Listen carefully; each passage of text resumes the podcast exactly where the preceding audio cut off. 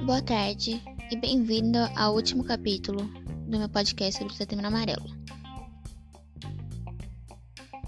Texto Mônica Marchese Damini. A escola tem papel importante e deveria ter algum treinamento em saúde mental. É uma roleta russa e o adolescente não tem ideia disso. Mas como não está com seu córtex pré-frontal de desenvolvido, não acredita nas consequências. Se souber que uma mulher está usando drogas durante a gestação, ela será fortemente cri criticada. Mas, paralelamente, o jovem está gestando seu cérebro para a ferramenta mais importante e comprometendo seu desenvolvimento usando drogas.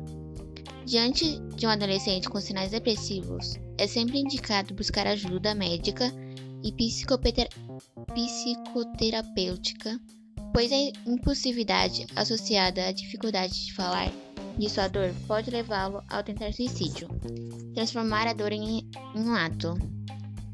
Se o jovem não consegue falar, xingar, liberar seus sentimentos, pode buscar meios de pedir ajuda de uma forma errada. Bom, muito obrigada por ouvir meus quatro capítulos sobre Setembro Amarelo.